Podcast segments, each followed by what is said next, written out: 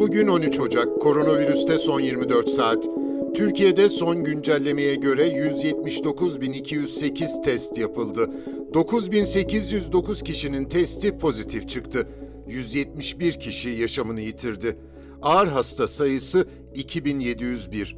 Sağlık Bakanı Fahrettin Koca Twitter hesabındaki değerlendirmesinde günlük hasta sayısının uzun bir aradan sonra ilk kez binin altına düşerek 983 olduğunu vurguladı.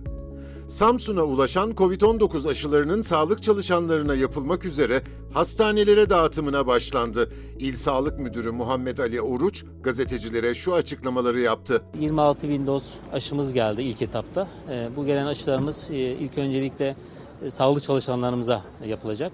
Daha sonrasında huzurevi sakinlerimize. Tabii bundan sonraki süreçte bakanlığımızın belirlemiş olduğu risk gruplarına göre 65 yaş üstü kronik hastalıkları olanlar ve diğer risk gruplarına göre günlük olarak güncellenme yapılarak bu aşılarımız yapılmış olacak. Bizler e, Samsun'da aşılarımızı hastanelerimiz, özel hastanelerimiz, e, üniversite hastanelerimiz, e, aile sağlığı merkezlerimizde oluşturmuş olduğumuz e, aşı e, odalarında yapacağız. E, şu anda hastanelerimiz bünyesinde 265 oda hazırlamış olduk. Yine aile sağlığı merkezlerimizde de 141 aile sağlığı merkezimiz var. Burada da aşılarımızı yapacağız. İnşallah en kısa zamanda sağlıkçılarımızın aşılamasını tamamlayıp daha sonra da rutin vatandaş aşılarımızın devamını sağlayacağız. Tabii aşının e, yapılmış olması bize de yine rehavete sürüklememesi lazım. Burada bir e, bunu da söylememiz gerekiyor. Çünkü aşı yapıldıktan sonra da yine bir tedbirimizi alacağız, korumamızı sağlayacağız. Toplumsal olarak bağışıklığımızın belli bir seviyeye geldikten sonra inşallah bu e, illetten kurtulmuş olacağız. Oruç, sağlıkçılar için aşı randevu sisteminin açıldığına işaret etti. Sistem bugün açıldı. E, randevu MHRS üzerinden e, istedikleri yerden e, çalışanlarımızdan kendi hastaneden e, olacaklar. E, randevularını alarak e, çok hızlı bir şekilde e, biz aşılarını yapacağız. Mesela burada eczacılarımız var hastanede çalışmayan. Onlar da en yakın hastaneden ya da aile sağlığı merkezinden nereden randevu almak isterlerse oradan randevunu alacaklar. Ona göre aşılarını yapacağız. E, tabii hem mesai içi hem de mesai sonrası da dörtten sonra da aşımız yapılacak.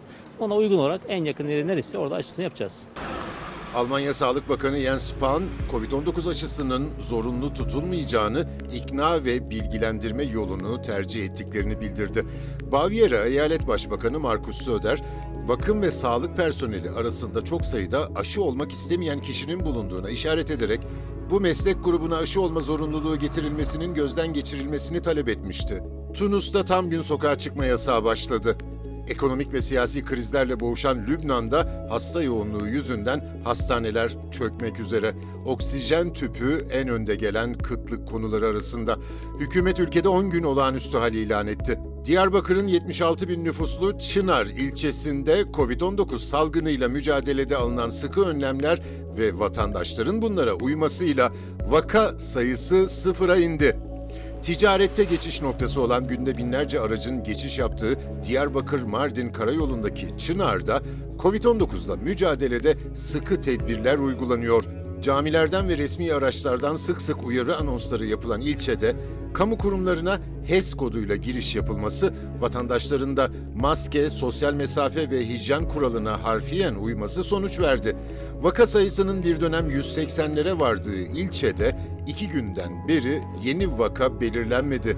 İlçede vaka sayısının sıfıra inmesine katkı sunan esnafa Kaymakam Güher Sinem Büyüknalçacı tarafından teşekkür belgesi verildi. Dünyada bugüne dek COVID-19 teşhisi koyulanların sayısı 92 milyon 137 bin. Toplam ölüm 1 milyon 973 bin. Bugünlük bu kadar. Hoşçakalın.